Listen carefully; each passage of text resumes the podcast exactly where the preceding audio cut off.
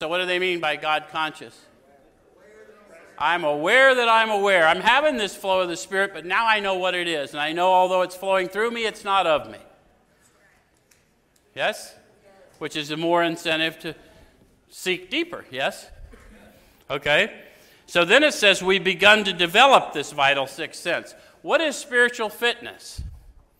Developing the vital sixth sense. What's the vital sixth sense? God consciousness, the source of life.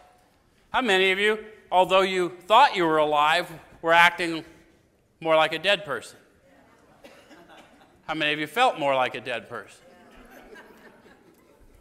Biblically, they don't differentiate us in that state from the dead. They said, let the dead bury the dead. But when we awaken to the source, we have a new freedom.